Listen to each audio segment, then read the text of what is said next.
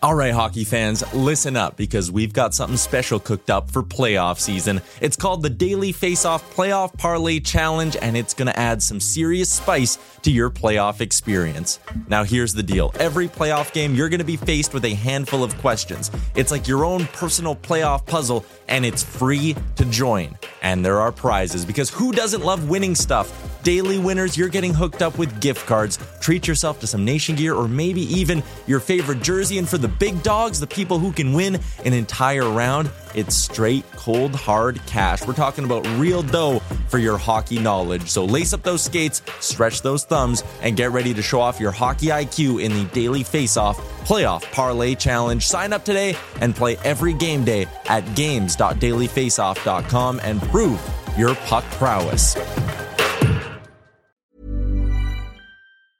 Hiring for your small business? If you're not looking for professionals on LinkedIn, you're looking in the wrong place. That's like looking for your car keys in a fish tank.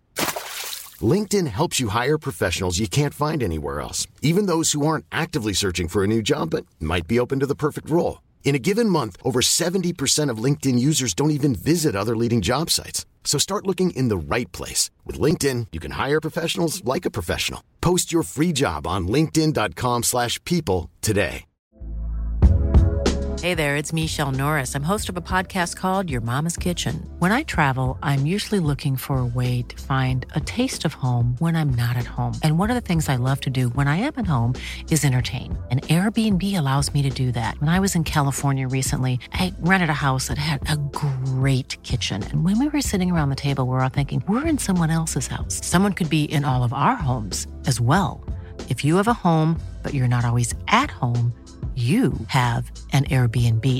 Your home might be worth more than you think.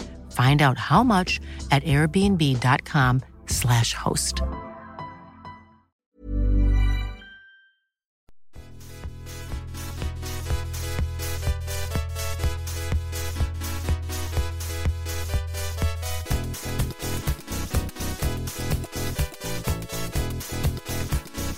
The Daily Face Off podcast comes courtesy of the Nation Network. Here's your host, Brock Seguin, with Dylan D. Berthium and Michael Beebs Bondy. Welcome, ladies and gentlemen, to season eight, episode 37 of the DFO Fantasy Podcast, the last episode of the season during the fantasy hockey season. We will keep coming at you with a couple episodes here as the season winds down, do some fantasy playoff stuff as well. So, uh, the last regular season fantasy hockey episode of season eight. It has gone by incredibly cl- quickly, D. Yeah, uh, it's it's kind of disappeared on us. Uh, I think that happens as we get closer to March and April, get all excited about the start of baseball season and everything else, and yeah, just uh, just went poof like that. I, I uh, can't believe it's almost over. Yeah, one of the best parts of the entire season, though, we gear up for the Stanley Cup playoffs. We've got the Masters this weekend. The weather's mm-hmm. warming up. Just baseball's underway. Like, just an incredible time of the year. But yes, uh, if you're still alive in the fantasy hockey playoffs, that's why you're here. That's why you're listening. So, we're just going to come at you with a quick episode, really just try to hammer out some fine details over uh, this weekend into next week if you've got the two week long season uh, finale. And it goes all the way till what next Friday, right? Because yeah. I think there's two postponed games that are on Friday now, so it's a very bizarre schedule. We're going to go over some of the finer details and try to uh, ensure that you win a fantasy hockey championship. Before we do that, D. So I finished first in my league of record uh, during the regular season, made it to the semis after a bye. I lost on Sunday by a single point, one point, one point. Point. I couldn't believe it. Got knocked out. My uncle, of all people, knocked me out. And he was made sure to uh to text me. He said he wants a job at Daily Faceoff next year. He uh yeah, one single point knocked me out of the thing. And then the worst part is that my buddy who um, has never missed a draft in his life, missed the draft for the first time this year. And he's like, Can you pick me a team? And I'm like, Sure. So I just kind of took best player available from my rankings for him. Bar none, best team in the league. Unbelievable. Absolutely destroyed in the semis. He's just running away with it in the finals. I was like, Wow, I drafted you a much better team uh, than I drafted myself. So hopefully I get a little kickback on that because, yeah, like I finished first overall record, but he, like points wise, was just unbelievable. Had a bit of a tougher schedule, but yeah. Uh, so I drafted two really good teams. Just I drafted the wrong one for myself. Are you still kicking in your uh, finals? Sure, sure. Yeah, I'm in both. Still made it past the semis after a, pair of tight matchups. So. Uh, yeah, got a bit of a battle. I'm in a good spot in the points league, and then the other leagues categories down nine one right now, but uh, everything's kind of within you know two or three goals, points, assists.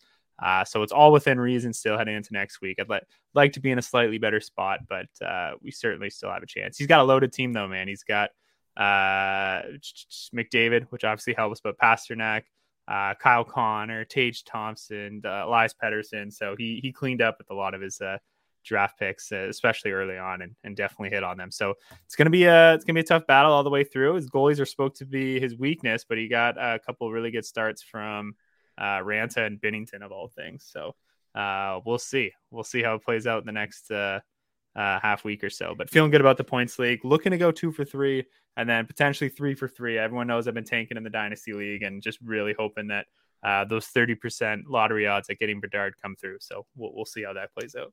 Yeah, we might have to live stream that one. We've been talking about it so much. We'll have to live stream the lottery for you. Maybe your league can bring me in. I'll host a whole live show for it. Um, all right. So let's get into it. This weekend, um, well, this episode, normally we do D streamers, but it's going to be B and D streamers today. We're going to go over everything we can. If you take a look, obviously we are recording this on Friday. There are zero games today in the NHL. Uh, I would imagine this is kind of just the NHL's way of giving uh, their players the day off to spend the weekend with their family uh, for the Easter weekend. Um, so as opposed to getting Easter, we got Good Friday off. So a nice little reprieve for somebody like me who has to write about the NHL every day. Uh, I'm enjoying some time with the family, but let's get through it here because after this, 16 games tomorrow. Everybody Every fun. single team in the NHL is in action tomorrow, and obviously all your players are going to be playing. So we can't focus on Saturday at all. Everyone's got everybody going.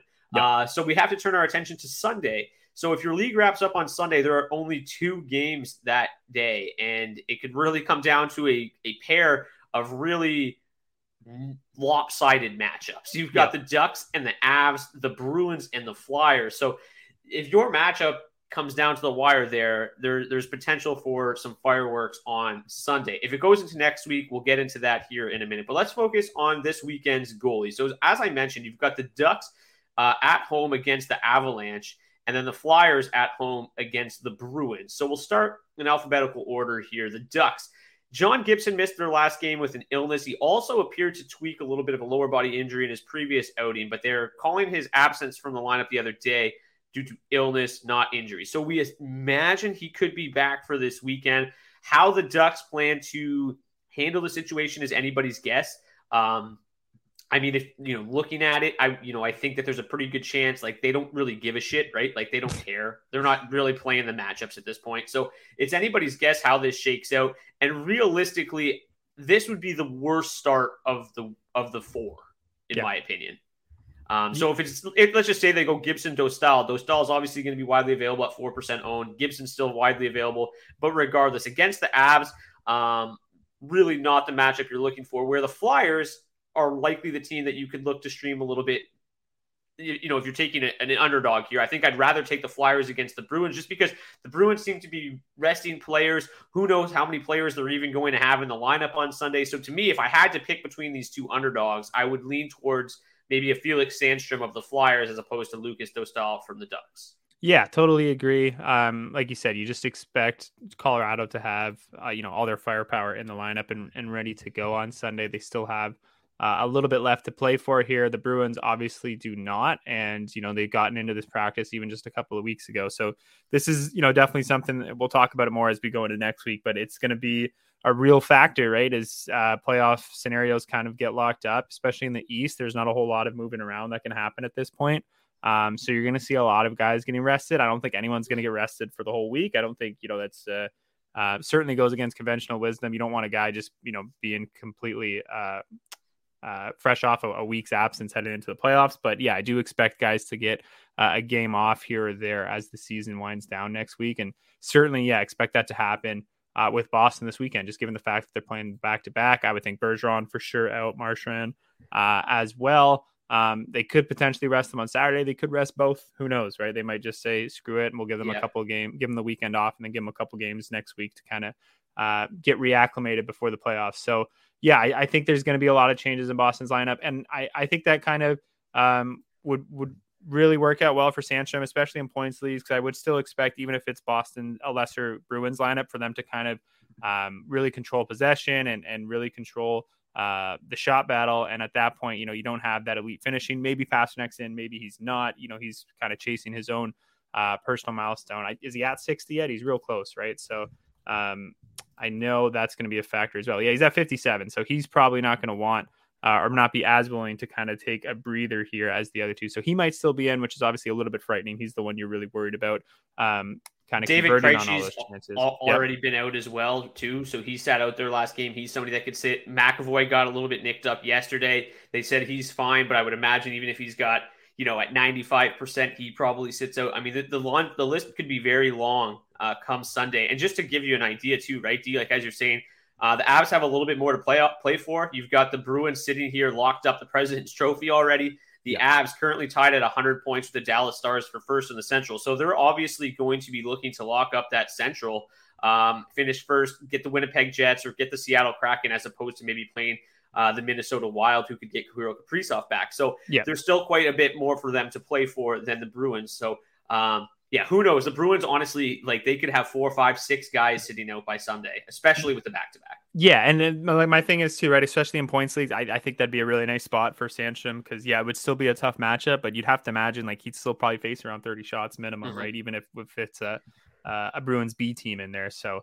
Uh, yeah, I think he's definitely the better option because you know, as you said, the Avalanche still have a lot to play for. They're going to be looking to pick up those two easy points on Sunday in Anaheim, uh, and all their big guns should be in there. So yeah, totally uh, different scenario uh, in the Western Conference right now. So I would agree that um, if you are desperate and uh, you know the likes of obviously Jeremy Swayman not going to be there for the back to back for the Bruins, um, and potentially obviously the Avalanche goaltenders could be there as well. But otherwise, uh, I think Sandstrom or whoever ends up getting the nod for Philly would be a decent option there. The other thing you could do if you maybe you maybe you've already you're in a categories league and you've already scrapped the uh, the the goals against average and save percentage, and you're just looking for a win, you could realistically, if you have the moves available, pick up Jonas Johansson, who could get the start on Sunday for the Avalanche and Sandstrom, and just kind of lock or sorry, and uh, Dostal yeah. and lock down the win. Um, depends on kind of your situation, but. It also looks like Pavel Francouz is close. They talked yesterday. They said Pavel Francouz is the closest of all of their injured players to returning to the lineup they said they're going to have to see how he reacts over the next couple days. That let, leads me to believe he's probably not going to be available on Sunday, which means it's going to be Jonas Johansson. And he probably, for all the jokes and everything, he's played pretty well. Yeah. Um, you know, obviously, there's he's been a guy that that that has really struggled in the NHL throughout his career, but this year he's played pretty well. It's obviously a very good Avalanche team in front of him. He's just three percent, and he would probably be the best spot start on Sunday at three percent if he gets the nod. But the problem is, it could be Francouz. I again, I imagine they're going to play it pretty safe, right? They're going to want Francouz to probably get into a game before the end of the season just to make mm-hmm. sure he's ready for the playoffs. But they're also not going to rush him back. They're going to make sure that he's healthy to be able to back up um, Georgiev in the playoffs. You look ahead to next week; they've got three games next week, including a back-to-back on uh, fr- uh, Thursday, Friday. So You'd imagine he'll start against either the Jets or the Predators next week if he's healthy to try to get him ready. So I I, I do think we're going to see Jonas Johansson. So you've got Johansson at 3% owned, Dostal at 4% owned, and Sandstrom at 2% owned, potentially going to start on Sunday. They could go Sandstrom on Saturday, Hart on Sunday, which Hart's much less uh, readily available. I think he's about 67% owned. So there's a chance he's still available. You'd feel even better about starting the Flyers goalie if it ends up being Hart on Sunday yeah. uh, than Sandstrom. But again, we don't know. We don't have the crystal ball. We don't know exactly how it's going to shake out. But um, if you had to pick Colorado's starter, Philly starter, Anaheim starter in that order. Yeah, yeah, definitely. And then obviously Boston's goalie is pretty much out of reach. Swayman, the lesser of the two, at 83% owned. So chances are um, he's not going to be available for no, not with the season he's had. Even in uh, my one team's an eight team league, and yeah, he's not even available there. So don't really think you'll uh, have any chance of finding him in any sort of competitive league. No, definitely not down the stretch here, especially considering in his last, I believe, six starts, he is 6 and 0, and he's only given up nine goals, 952 save percentage, two shutouts. He has been dynamite. Um, really kind of just overshadowed by Linus Ullmark is how good of a season Jeremy Swayman has had so far. Um, and again, I, I do think that a lot of that just speaks to just how good that Boston Bruins team is. Okay, let's shift our focus to the skaters now because there's plenty more options there than there are between the pipes. So, again, same four teams. You've got the Ducks, the Bruins, the Avalanche, and the Flyers. We're going to go through them team by team and in order of ownership percentage, and then we'll pick our favorite from each squad. The first, we'll start with the Ducks. Mason McTavish at 16% owned. Uh, he comes in 10 points, three goals, seven assists, 34 shots on goal, which is 1.9 shots per game averaging 15 47 over his last 18. The guy that I prefer from the Ducks is Frank Vatrano at 8 uh, at, sorry, 12% owned. He has 8 points, 5 goals, 3 assists, 34 shots on goal, averaging 2.8 shots per game over 16 33 in his last 12 games. He's been on a bit of a run. He's actually had quite a nice season. Um, maybe a little bit of a lull kind of in the middle of the year, but he's finishing pretty strong. Vatrano, always a guy that we've liked to, thanks to uh, thanks to his shot volume. Those 2.8 shots per game is obviously interesting. And then Adam Henrique would be the last one worth mentioning at 5% owned. Returned to the lineup on Wednesday. He picked up an assist in 15.04. Uh, kind of depends on what kind of league you're in. You know, if you're just looking for an apple, Henrique might be your guy. If you're in a points league where you just need some, you know, a steady floor, I think Vatrano is definitely the option thanks to that shot volume. Yeah, um, I, I, think they're all decent. It's just obviously the matchup isn't ideal. You feel a lot better about it if it is Johansson in there. Um, but yeah, there's probably, you know, given the fact that the Ducks have a hard time managing more than 20 shots a game, there's probably only about two goals up for grabs here for these three skaters to try to get a piece of. Um, so yeah, at that point, I'm probably just looking at usage. So I might actually lean Henrique first. Um, it's it's hard to tell, right? Like, are they really just going to ramp him back up to full usage with half a week left to go? Or is he kind of going to settle into what he played last game against the Oilers 15 minutes? You know, before he got injured, he was up closer to around 17, 18 minutes more consistently, sometimes even top in 20 minutes. Uh, so, yeah, it's kind of tricky to know exactly who's going to get the big minutes. Um, but again, just kind of following that same kind of uh, wavelength or that same line of thinking, I, I would lean McTavish over Vatrano too, just because I think he's going to get a little bit more run out there. Um, but you know, I'm a big McTavish guy too. I've, I've kind of leaned that way the full season. Um, he's been ice cold of late, but I think that's just kind of the nature of uh, playing on the second line in Anaheim. There's just not a whole lot left to go around there right now. And like I said, the team uh, in general just has a hard time driving the puck towards the right end of the ice. So not a whole lot of shots up for grabs. So yeah, like you know, there's some decent players there. There's some good talent, but at the end of the day, like I said, they're probably only going to get off 20 shots in this matchup. So really got to temper your expectations. And because of that, I probably look at one of the other three teams. But uh, I do think they're all viable options if you're a little late getting to the wire. Yeah, I, I would definitely agree that the Ducks are fourth in the pecking order in terms of the teams that I am targeting on Sunday. I think the Bruins are number one, uh, strictly because we talked about how many players they could rest, and then yeah. these guys that are available on the wire could be in for absolutely massive roles come Sunday. The first being Pavel Zacha. We've seen him move up the lineup when they've sat players. He's got 10 points, two goals, eight assists in his last 14 games. He's averaged 1.6 shots per game, 16 22 time on ice. David Krejci, we mentioned he missed their last game, so keep an eye on his status. I'd imagine he sits out too. If he's yeah. not 100%, he's a veteran, a guy that they're not going to play if he's hurt. But if he's in the lineup, he's been playing quite well as well. Uh, 13 points in his last 20 games, four goals, nine assists. Tyler Bertuzzi is probably the one that I'm most intrigued by because I really think he could play a huge role, especially if Marchand uh, sits. Bertuzzi could be a top line guy, you know, up there. It could look something like Bertuzzi, Zacha, and Pastrnak on the top line come Sunday. He's picked up eight points, three goals, five assists in his last 13 games with the Bruins. He's averaging 2.5 shots on goal, too, so the shot volume is solid. And if that ends up being their top line, that's a line that I'm definitely intrigued by. I think one other name we could throw out there is Charlie Coyle. If um, Bergeron sits, you're obviously going to look at Coyle to be playing in a top uh, six capacity. He's 11% owned right now, coming off a goal and an assist in 21 minutes over the Maple Leafs last night. So, plenty of options in Boston. And again, it just kind of all matters who sits. Uh, these are the type of guys that I would imagine play outside of Krejci. I think Zach and Bertuzzi are most likely going to be in the lineup. Yeah, I wouldn't go after Krejci just because, like, you don't want to waste a pickup here, obviously, right? If yeah. you're limited to four or five a week or whatever it is, it's a good chance that you only have the one or two left for Sunday. Um, and unfortunately, with it being a back to back, like we probably won't get lineup news until what two hours before puck drop when uh, coach meets with the media. So yeah, at best. Yeah. So and again, might not come until warm ups, which you probably can't afford to wait that long. So we're gonna have to make an educated guess and who's the most likely to sit. So yeah, I would agree that Krejci, there's just too much danger here. Even if he's healthy, like there's still a really, I, I would still expect him to sit one of these two games this week. Yeah. Even even if he's fully healthy, not even considering the fact that he had an injury last week, but the fact that he's like 38 years old, and like I said, there's no need for them to be playing five games and whatever it is the next, uh, or I think it's four in a week for them uh, closing out the season uh, after their game last night against the Leafs. So just no no need at all for that. Um, so yeah, I, I, would expect him to sit at least one of those two games. If he sits Saturday, you're probably feeling a little bit better about it. But again, it could be injury related at that point, right? So it could just, could sit out both games for sure. Yeah, exactly. So um, and then yeah, Zach or Bertuzzi, you expect them both to be in there. I think Zach is probably a little bit safer. If I had, you know what I mean? Like I'd, I'd be more surprised at them uh, scratching Zach. Just simply just the way you pointed out, like Bergeron's definitely sitting, so they need someone playing down the middle.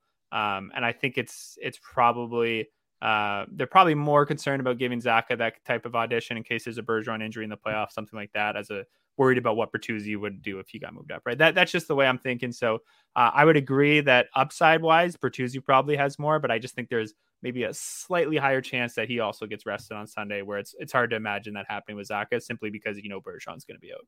And Bertuzzi definitely not a guy that has uh, been fully healthy this season too, right? Exactly. They might just be trying to protect him from himself more than anything. Yep. Um, but yeah, both options pretty solid this weekend, especially if they end up playing in a top line role with David Pastrnak. Okay, let's take a look at the Colorado Avalanche, a guy we've talked about a ton.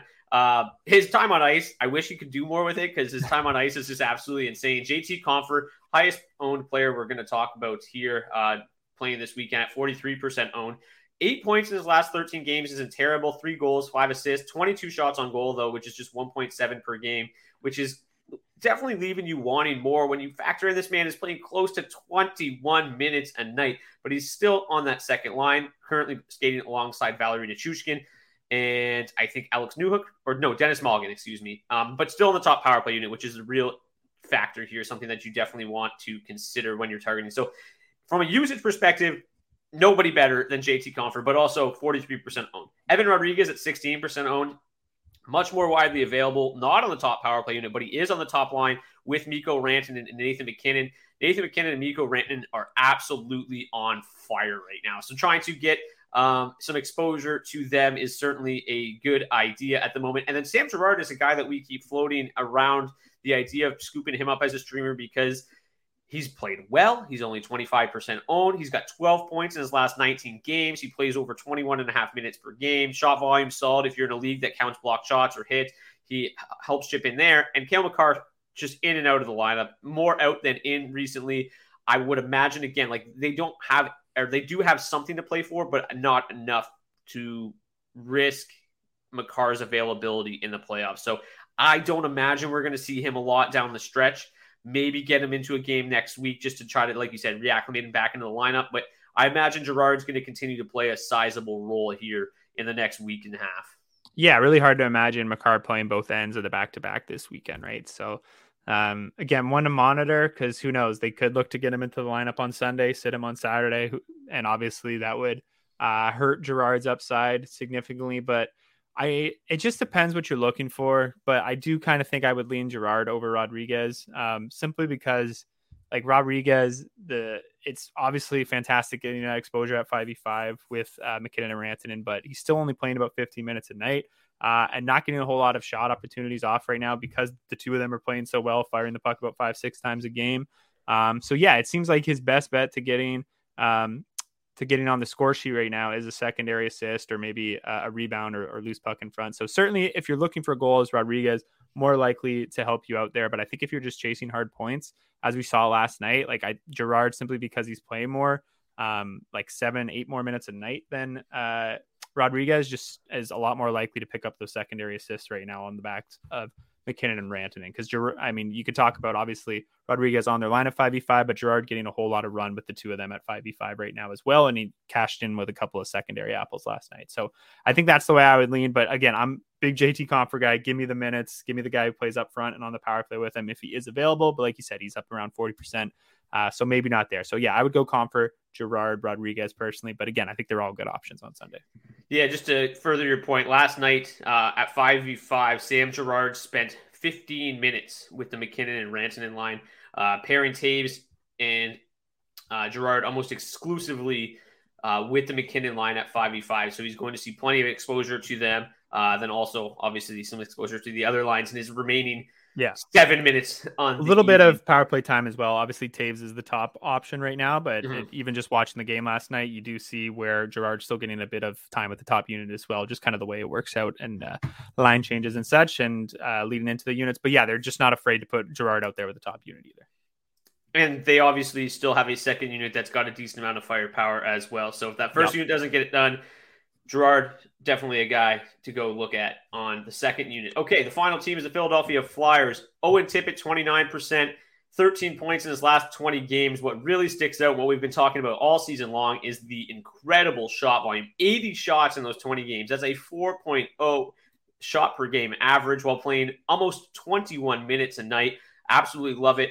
I was on uh, the Puck Poolies podcast with Matt Larkin and Stephen Ellis the other day, and I talked about Tippett being kind of the go-to guy that could potentially save your season here down the stretch with the amount of games that the Flyers have uh, this weekend, and um, and just his shot volume is just absolutely incredible. But there are other options in Philadelphia as well. Morgan Frost, probably the most interesting of the group outside of Owen Tippett, 14 points in his last 15 games, eight goals, six assists over two shots per game while playing 17 40, kind of taking over the early season Kevin Hayes role. Kevin Hayes still there at 21% owned, yep. playing much, much less than he was earlier in the season. We were all aboard the Kevin Hayes train when he was playing 20 minutes a night. But then for whatever reason, he seems to be closer to 15 minutes for the last, you know, second half of the season here. Just five points in his last 11 games. So I would lean Morgan Frost there. The usage is better um, playing on a better line as well. And if you're in the deeper leagues, Joel Farabee at 5% owned, guy that's played very, very well as well. I think his value takes a little bit of a hit with Travis Konecny back in the lineup. He's no longer on that top line with Owen Tippett. Uh, but still, nine points in his last 11 games. The, the, the real reason to knock Joel Farabee down is the shot volume. Always leaves you wanting more in that category, just 1.6 shots per game. So I think it's pretty obvious that Owen Tippett's the go to guy, but at 29% owned, you might have to look closer at Morgan Frost. Yeah, and I still think if it's just a one game pickup, as great as Tippett is, as much as I love him, even if it's against the Bruins B lineup, you know it's going to still be either Swayman or Ullmark and net. And like I said, you know they're still going to dominate puck possession against this Flyers team. So I don't know. There's not a whole lot of upside there for me. Um, again, we're probably talking about two goals, uh, best case scenario that there's up for grabs here. So yes, Tippett very likely to be involved with that, and, and Frost certainly up there as well. But uh, I would just try to get on the better side of these matchups from a skater perspective if you can. Obviously, we talked about the goaltending situation. Your options are very limited. You might have to roll the dice a little bit here. Um, but yeah, I just you don't feel great stacking against the Bruins uh, on any given day, even uh, you know, even though this might be the best possible scenario to do it, uh, still would look even as great as Tippett is. And yes, you know, uh, all things equal, I, I think Tippett's the best player we talked about so far today, no doubt. Um, but yeah, I think you have to play the matchups a little bit more here and target some of those guys we talked about in Boston or Colorado if possible. Because if Tippett's available, you know, good chance that even a guy like Compher is available, but Girard should definitely be out there. Uh, and then all those Boston guys we talked about, Zacha Bertuzzi, should be available as well if, if Tippett's out there. So that's the way I would lean and would certainly go down uh, the the Bruins lineup before I went even a Frost. I like Frost a lot. Um, and again, I think him and Tippett, we talked about this before, but if this is a line that could stay together, it would be uh, a ton of sleeper value heading into next season, I think, uh, and real breakout potential for both Frost and Tippett, and especially as you consider probably Noah Cates getting a little less time next year and Kevin Hayes as well. Um, yeah, I think you know this is really opening up nicely for the two of them heading into next season. But as far as Sunday is concerned, again, probably a goal and a half, two goals up for grabs here. Um, so I would look to play the better sides of the matchups for sure. Yeah, Tippett and Frost definitely been solid together so far this season. The numbers don't really jump off the page, but they're certainly not bad uh, either. They're very solid def- uh, offensively. Defensive numbers are pretty reliable as well. So it's a, definitely a line I think the Flyers are going to, uh, you know, look to as as kind of their number one line of the future, and both have done a pretty good job in that audition. Um, okay, before we move on to next week, let's just throw this one at you. Let's say you're heading into Sunday, you've got two pickups, and you have to pick up two guys under thirty percent who are the two you're targeting? While you think about it, I will start, and I think I would just try to stack Zach and Bertuzzi. I think that's the best way to do it. Um, hope that they both play. I would imagine, like I said, that they will. So that would be the way that I would look at it. Um, you know, obviously, different leagues, different guys might not be available. But if I had the pick of the litter and all these guys under 30% are available, I would be trying to stack Zach and Bertuzzi in a prime matchup. I, agree as well. Um, obviously, ideally, you want to wait. Most likely, you're not going to be able to, right? The other your your opposing manager is going to be looking to make moves as well.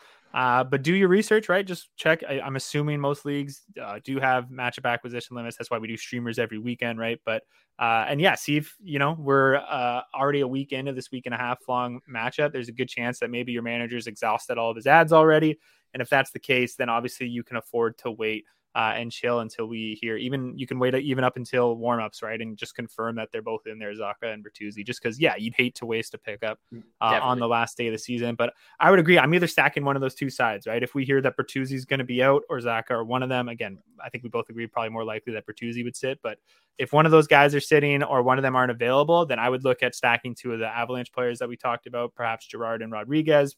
you know, just because they're more likely available. Obviously, Compher would be the better play. Um, but yeah, I think from that perspective too, if you are going to stack two of the Avs, I'd go Girard and one of the two forwards, Compher if he's available, if not Rodrigues, simply because Compher and Rodrigues not playing together at 5v5 or on the power play. So not really much of a stack there. You're still kind of hoping for uh, two different outcomes. Whereas if you can play uh, Rodrigues and Girard, already talked about how much uh, Girard's out there with the top line. So plenty of chances for them to both pile on and, and stack up and uh, get uh, multiple points for for one goal happening, which is always you know what we're talking about here when we're looking at stacking because goals are so rare in the NHL. Um, if you can get multiple points out of just a single outcome, always beneficial. So I would agree. Either way, I'm looking to stack this either with Zacha and Bertuzzi, uh, or potentially, like I said, Girard and one of the Avalanche forwards. And maybe you don't have acquisition limits, and maybe your your season ends on Sunday, and you just got to drop your entire team for all 12 of these guys. But hopefully, that's not how your league works because that would be absolute bogus. Um, Okay, let's take a look ahead to next week. So if your league ends this Sunday, you feel free to shut us off now. If you roll into next week, though, the schedule is very bizarre. It's impossible for us to really help you in this situation.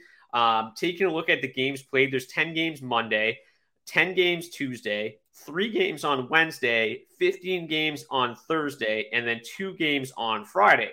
So ideally, you'd like to try to stream some guys that are going to be playing Wednesday, Friday, the two light days. The problem there is there is not a single team that plays on both of those days. So the real only way to do it, and, and, the good news is that the Monday, Tuesday slates are only 10 games. So chances are you are going to have some lineup flexibility. You're probably going to have an empty spot somewhere. So you should be able to just pick a guy up use one acquisition and keep him for the week and kind of get the most out of them. So if that's the way that you have to approach it, the Buffalo Sabres stick out as the best team to target because they're the only team with four games next week. There is a host of teams with just two games. About half the league has just two games, maybe over half the league. I didn't count the exact numbers, but based on my quick math, over half the league uh, with just two games, about 12 teams with three games, and then the Buffalo Sabres, the lone team with four. So that obviously sets up pretty well. Four games in five nights to end the season isn't great, but this is also a team uh, that's still kind of fighting for their playoff lives. It seems to be getting away from them just a little bit, but the extra games next week certainly could help um, them reel the other teams like the Islanders and the Panthers back in. So the Sabres are really the only team to look at. Obviously, you can take a look at the teams that play three games and maybe have some cushier matchups. The Dallas Stars stick out as one of those teams. They got the Red Wings and then the Blues twice. Uh, that's a pretty decent setup. The Hurricanes got the Senators, Red Wings, and Panthers. That's a pretty nice setup. Um, but overall, I think trying to pick up somebody that's going to be playing the extra game um, in the Buffalo Sabres is the best way to do it. So, that was a very long-winded way of telling you to go pick up the Sabres. And the number the top four guys that stick out for us are Dylan Cozens, who's at 58%.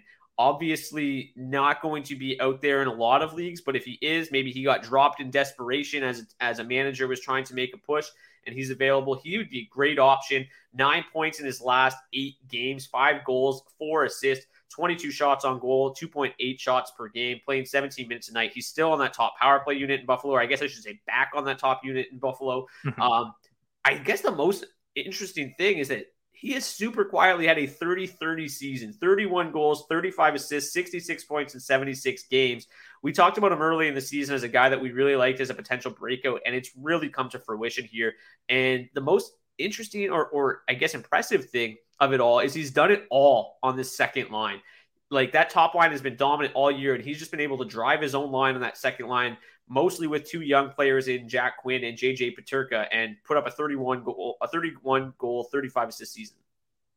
Yeah, super impressive. Uh, certainly a, a, great player to watch for the future, and really exciting development watching Tage come back and actually playing on his wing.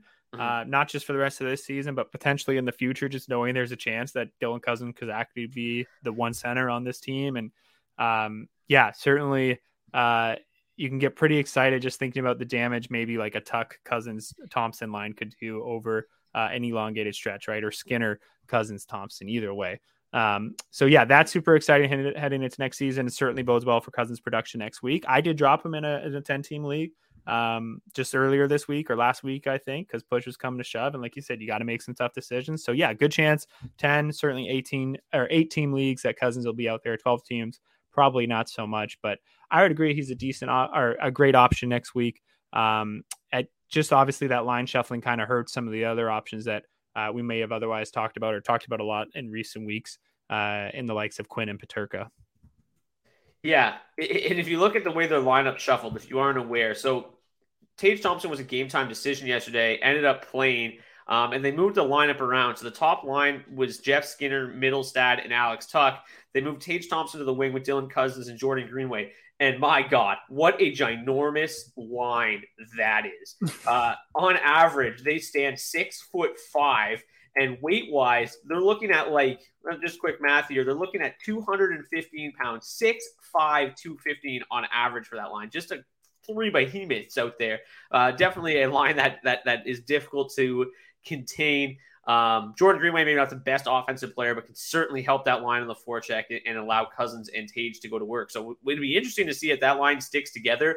Um, I know I woke up this morning to check the, the, the box scores right away to see how long it lasted, and they stayed together the whole game. They didn't panic and put Tage back with the top line. They kept him with Cozens, so it's definitely something to keep an eye on into next week, and that could be something that even pushes – uh, Cozens out there even further ahead of the rest of the field here. But again, 58% owned chances are pretty slim. But like you said, you were one of those owners. It, it, it's definitely possible. Um, we'll skip over Cozens and or uh, Quinn and Peterka for a moment because, as we said, they're a lot less appealing playing on the third line with Tyson Jost as they are on the second line with Dylan Cozens. But Casey Mittelstadt with the line shuffling becomes interesting because now he's with Jeff Skinner and Alex Tuch. He is almost certainly not going to score you a goal but he has 11 assists in his last 10 games, only 14 shots on goal, playing 1636 uh, time on ice. Could probably argue that that could go up a little bit now that he's kind of in this new role. They might lean on that top six a little bit heavier. Um, and, and, oftentimes he was actually playing 60 minutes on like their third line. So uh, you could definitely see a little bump there for Mittelstadt. But again, not a guy that's going to score you a goal most likely on the season. He has just 10 in his career, just 43 and 272 games. Uh, but he did play 18 and a half minutes against the Red Wings last night, picked up two assists in his new role, and did have three shots on goal. So maybe just playing with Skinner, Tuch and playing 18 minutes is a, uh, a night is what he needs to unlock some shot volume and maybe some goal scoring. Yeah, yeah, I you know certainly like you said, I wouldn't expect to get a whole a lot of goal production out of him, but uh, yeah, he's if he stays in this role, he's a great option to, if you're looking to add to your point totals, maybe pick up an assist. Uh, but yeah, obviously 1.4 shots a game is, is going to cap your upside. Quinn and Peterka, or uh, yeah, Quinn and Peterka, they've been solid. Quinn seven points in his last 12, two goals, five assists, 1.9 shots per game. Peterka 10 points in his last 13, uh, three goals, seven assists, 2.1 shots per game. But again, if they're on that third line, it, it, it's it's risky. But it, you you know you your hands could be tied.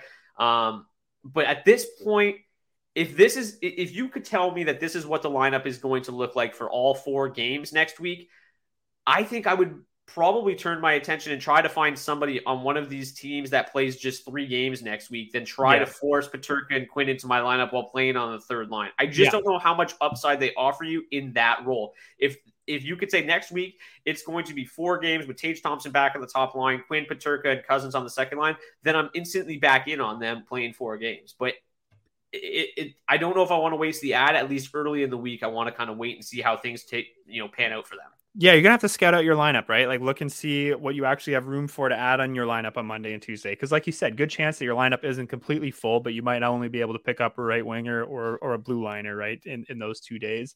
Um, so you really just kind of scout it out and look and see how much extra games you're actually going to get out of these Sabres. Because if it's just the one game on Friday, you're probably better off as if you have the acquisitions. Like you're obviously better off making an ad earlier in the week, trying to get at least a Wednesday game in there.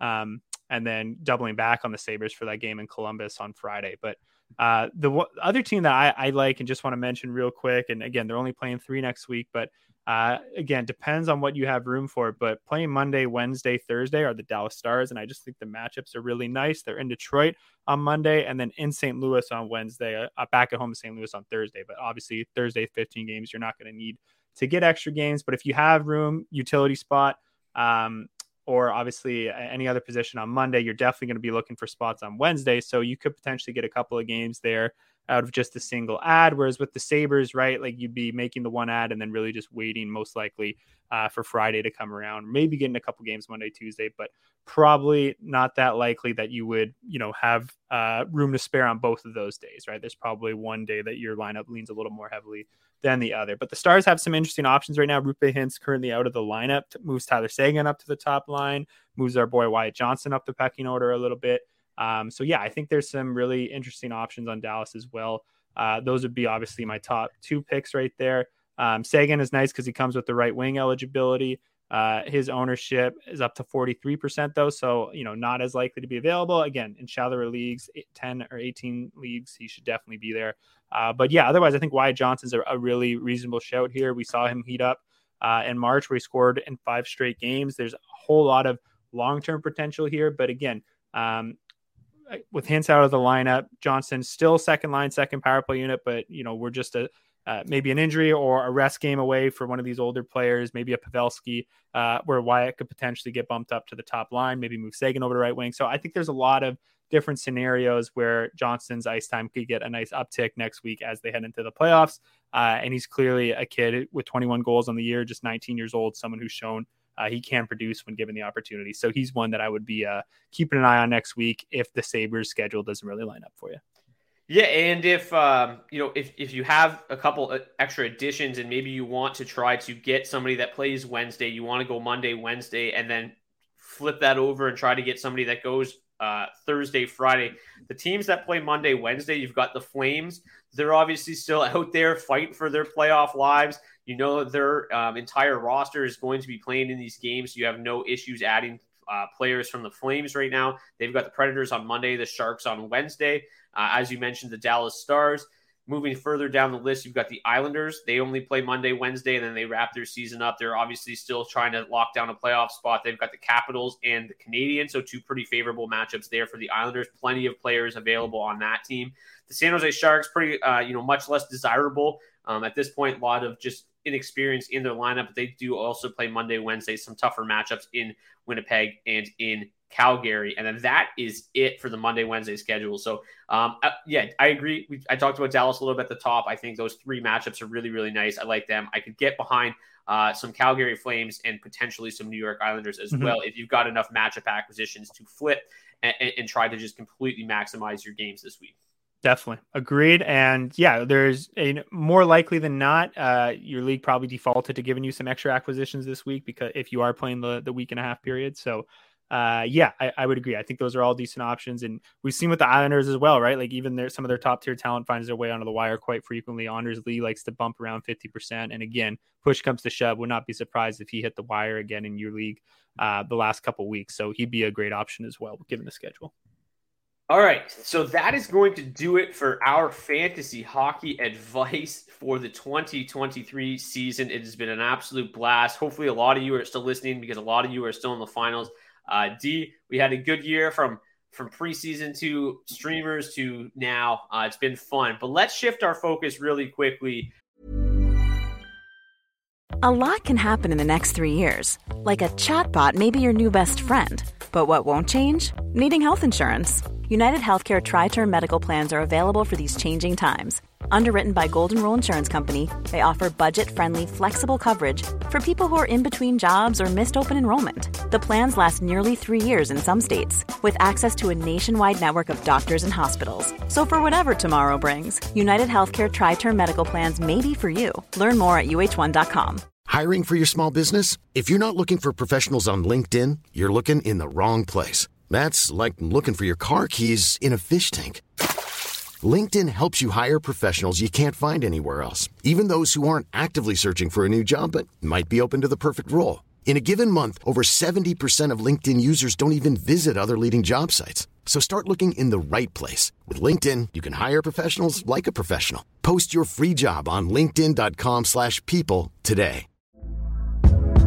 Hey there, it's Michele Norris. I'm host of a podcast called Your Mama's Kitchen. When I travel, I'm usually looking for a way to find a taste of home when I'm not at home. And one of the things I love to do when I am at home is entertain. And Airbnb allows me to do that. When I was in California recently, I rented a house that had a great kitchen. And when we were sitting around the table, we we're all thinking, we're in someone else's house. Someone could be in all of our homes as well. If you have a home, but you're not always at home, you have an Airbnb. Your home might be worth more than you think. Find out how much at airbnb.com/slash host. From the fantasy hockey finals to the NHL Stanley Cup finals, these are the odds presented to you by our friends at Betway. And I just want to talk about who you think. We talked about this, you and I, a couple of weeks ago, who the best value bet was. Obviously, since then, the landscape has shifted pretty drastically. And I want to just go back over who you think the best value bet is at the moment. So here are the odds, again, courtesy of our friends at Betway. The Boston Bruins, still the Stanley Cup favorites, unsurprisingly, at plus 300. The former Stanley Cup champions, or the reigning Stanley Cup champions, Colorado Avalanche at plus, plus 550. The Carolina Hurricanes at number three at plus 800. The Edmonton Oilers plus 800. The Toronto Maple Leafs plus 900. The New Jersey Devils plus 1,000. The Rangers plus 1,100. The Golden Knights plus 1,100. The Stars plus 1,400. The Lightning plus 1,600. The Wild plus 1,800. The Kings plus 2,000. And the Seattle Kraken plus 2,500. So I will start um, last time we talked about this, I, I liked the Tampa Bay Lightning. Um, I believe they were around plus 1200 at the time. They obviously dropped to plus 1600, so that wasn't the best pick at the time. Uh, we've also seen them, you know, yesterday. It looks like Tanner Jeannot could miss some time. Um, some serious injuries going down. They're kind of, you know, things are not going well for them at the moment. And as a Maple Leaf fan, you got to be uh, fairly interested uh, or excited, I suppose. Obviously, we never wish injuries on anybody, but I mean, at this time of year, the Red the Leafs are just trying to get past the first round, and you'll take anything you can get, I'm sure. But I'm looking at the Edmonton Oilers at plus 800.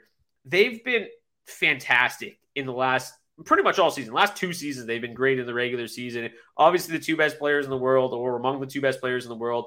And they just seem to have a much easier path out of the Western Conference than even the Boston Bruins do in the East. As it stands right now, the Edmonton Oilers are probably going to get the LA Kings in the first round unless they can uh, hop over the Vegas Golden Knights for top in the Pacific. Then they might land the Jets or the Kraken. Either way, I feel very, very comfortable uh, about the the Oilers at least getting out of the first round. I think they can handle the Kings. They've been doing it recently in the regular season. I don't think that any of those three matchups really presents a huge issue for them. The Golden Knights, I don't think are a huge issue for them either. I think it's kind of a crash, a collision course right now uh, between the Oilers and obviously one of those teams in the Central. Um, the Avalanche being the favorite, but the Stars are a pretty good hockey team. The Wild have maintained pretty well without uh, Kirill Kaprizov, so they've got to be scaring some teams right now as well. But overall, the Western Conference certainly seems like a much easier route to the finals, and I feel better betting against or betting on the, the Edmonton Oilers at plus 800 than the same odds as the Carolina Hurricanes, who look terrible without Andrei Svechnikov. So just looking at it, I think at plus 800, the Oilers have a very easy path out of the Western Conference as long as they can get by the Avs, obviously. Um, and yeah, 800 with the two best players in the in the world, I'm down for that. I'll get down on the Oilers plus 800. How about you, D? Who are you looking at the best value bet right now? I, I got a couple. I if I think if we're going a little bit deeper, I like the Stars at plus fourteen hundred. Yeah. I, I, don't think there's a whole lot separating them and the Avalanche. Um, and I just think they're uh, those two teams are a little bit more complete teams than the Oilers. Obviously, you know, going seven games against McDavid uh, right now is is not an easy assignment, and it's going to be difficult for anyone. But I do think um, that we really just kind of similar to the Avalanche, really haven't seen the best version of the Stars yet. I they kind of just don't feel like they're quite the sum of their uh, the whole yet. So I, I, I would think that, uh, or the sum of their parts, excuse me. But yeah, so I, I think they're a decent value bet. The problem is they're almost certainly going to have to play Colorado, who they've only beaten once in five games this season. So uh, the matchup itself is the biggest sticking point for me because yeah, it seems like Colorado uh, is going to have the advantage there, but uh, still a small chance that Dallas reclaims that Central Division crown um, which would make things a whole lot easier and give them, at the very least, give them that home ice advantage playing against the Avalanche and the prospective second round. So I, I do think the Stars, uh, yeah, again, it's going to be a, a, tougher road just because more than likely not they're going to have to uh, win a series uh, with the Av- against the Avalanche with the Avs having home ice advantage. But I do think at plus fourteen hundred, uh, that's just a really big uh, jump for me because I, I personally, like I said, I think they're the the second best team overall in the West right now. And again, uh, I certainly understand if it if you know if you're a fan of a Western Conference team and you'd feel a lot better facing off against the Stars than the likes of the Avalanche. But I just think when you look at all four lines, they're uh, a very deep blue line as well. Obviously, Oettinger uh, is uh, very reliable in goal, so I think they're a really solid bet coming out of the West, which I agree is just a much easier path. The other one I think is the Devils. Um, just really doesn't make a whole lot of sense because I agree with you that uh, the Hurricanes aren't looking like themselves right now uh, and the Devils at plus 1,000, where the Hurricanes are, are plus 800. Um, the Hurricanes do have a game in hand, but the Devils still just one game back. So you're basically placing a bet right now that they're going to be able to leapfrog the Canes going into um, the end of the season here, which would just make their run so much easier, right? Like oh, the, yeah. these division winners in the East, it's such a big swing, right? You're talking about playing a team like the Rangers in the Metropolitan Division, or a team obviously like the Lightning or the Leafs in the Atlantic Division uh, versus the likes of these wild card teams, the Panthers, the Islanders, clearly just nowhere near um, uh, the caliber of these other uh, these other top six teams in the East. So there's a huge drop off here. Winning these winning that Metro division is going to be massive. Um, and yeah, I just think the Devils could give the Bruins or whoever makes it out of the Atlantic a really steep run for their money. I, I still don't think the Bruins are as great as their record shows. Uh, they're fantastic, but they've gotten 935 goaltending all season long. Yes, I know that their system has a little bit to do with that. Uh, but yeah, at the same time, I, I, think their record is pretty heavily inflated by the goaltending they've gotten in a season where every other team is lucky to get a 905 out of their starting goalie. They're just again getting really like an extra five or six saves a game uh, it, it's just massive. So uh, it essentially has worked out to one goal less a game just straight up uh, their goaltending difference. So that's just something that's going to be really hard to continue into the playoffs. So i'm not going anywhere near the bruins. I don't think anyone is like plus 300 that's just ridiculous when you think they're going to have to win three very difficult series to win the stanley cup right? Like going to have to beat one of the Lightning and Leafs. They're going to have to beat whoever comes out of the Metro, either the Devils, uh, Hurricanes, or Rangers. Obviously, not expecting one of the wildcard teams to get there. Um, so, yeah, while they've got uh, a pretty easy first round matchup and should waltz right into the second round, like I said, I think they're going to have to win three coin flips basically um, to, to win the cup. So, to me, plus 300, there's just no value there. Uh, so yeah, I think in the West, I think the Stars are a nice little uh, value piece if you're looking for a bit of a dark horse, uh, and then the Devils as well. Because like I said, if if they end up taking that division, those odds are going to uh, climb down to around plus 700, plus 800, where the Hurricanes are at right now. So uh, just depends how you're feeling about the rest of the rest of the season and how that's going to play out for the Devils and the uh, and the Canes. But yeah, the Devils, pretty manageable schedule the rest of the way. Obviously, they have Boston this weekend. Um, again, potential that Boston rests some players even in the front end of that back to back. But heading into next week, they then just have the Sabres and the Capitals. So two super winnable games for them. Uh, we talked about the struggles that the Hurricanes have going on right now. So uh, for me, easy to easy to imagine the Devils leapfrogging the Hurricanes and just getting that much easier path. And really, at that point, it's just all about if they can get past the Bruins. So. Yeah, I actually really like the Devils pick as well, plus a uh, plus one thousand, and it's worth mentioning that 2021 fourth overall pick, Luke Hughes. Um, the Michigan Wolverines were eliminated. His season ended with them, and he is expected to join the Devils immediately. Unclear when he's going to make his uh, season debut, but he should instantly provide a boost to that blue line in New Jersey. Um, that kind of has seemed to be missing a, a sixth piece all season, and Luke Hughes seems to be a guy that could probably fit in there and make a difference right away. The only concern I have with the Devils is, is obviously the goaltending has not been quite as sharp here in the second half of the season as it was early. But you're right. You know, if, if you can give me the Islanders or the Panthers as opposed to the um, the Rangers, I feel much more comfortable about their potential making it into the second round. And the Stars, I 100% agree. That's a team that I like a lot. And if you can get them to get up to first place in their division, they're a very good home ice team. If it comes down to a meeting with the Avalanche, they won't have to go play at altitude that one extra game. That could be the difference in in in them. And if they end up winning that division, you're right. Like their their odds, same thing as the Devils, are going to change pretty drastically as well. So uh, love those value picks. Get some money down at Betway. But that is going to do it for season eight, episode 37 of the DFO Fantasy Podcast, presented to you by our friends at Betway. We will be back next week with some fun. We're going to give out our fantasy awards. We're going to talk about some bounce back candidates for next season, talk about some keeper league players uh, that you should try to add before uh, you can't add anybody else. Um, and yeah, take a look at the fantasy hockey playoffs. So, or I guess the playoffs fantasy hockey, whatever. Sure. You know what I'm saying. Cheers. We'll see you guys back here next week. Peace.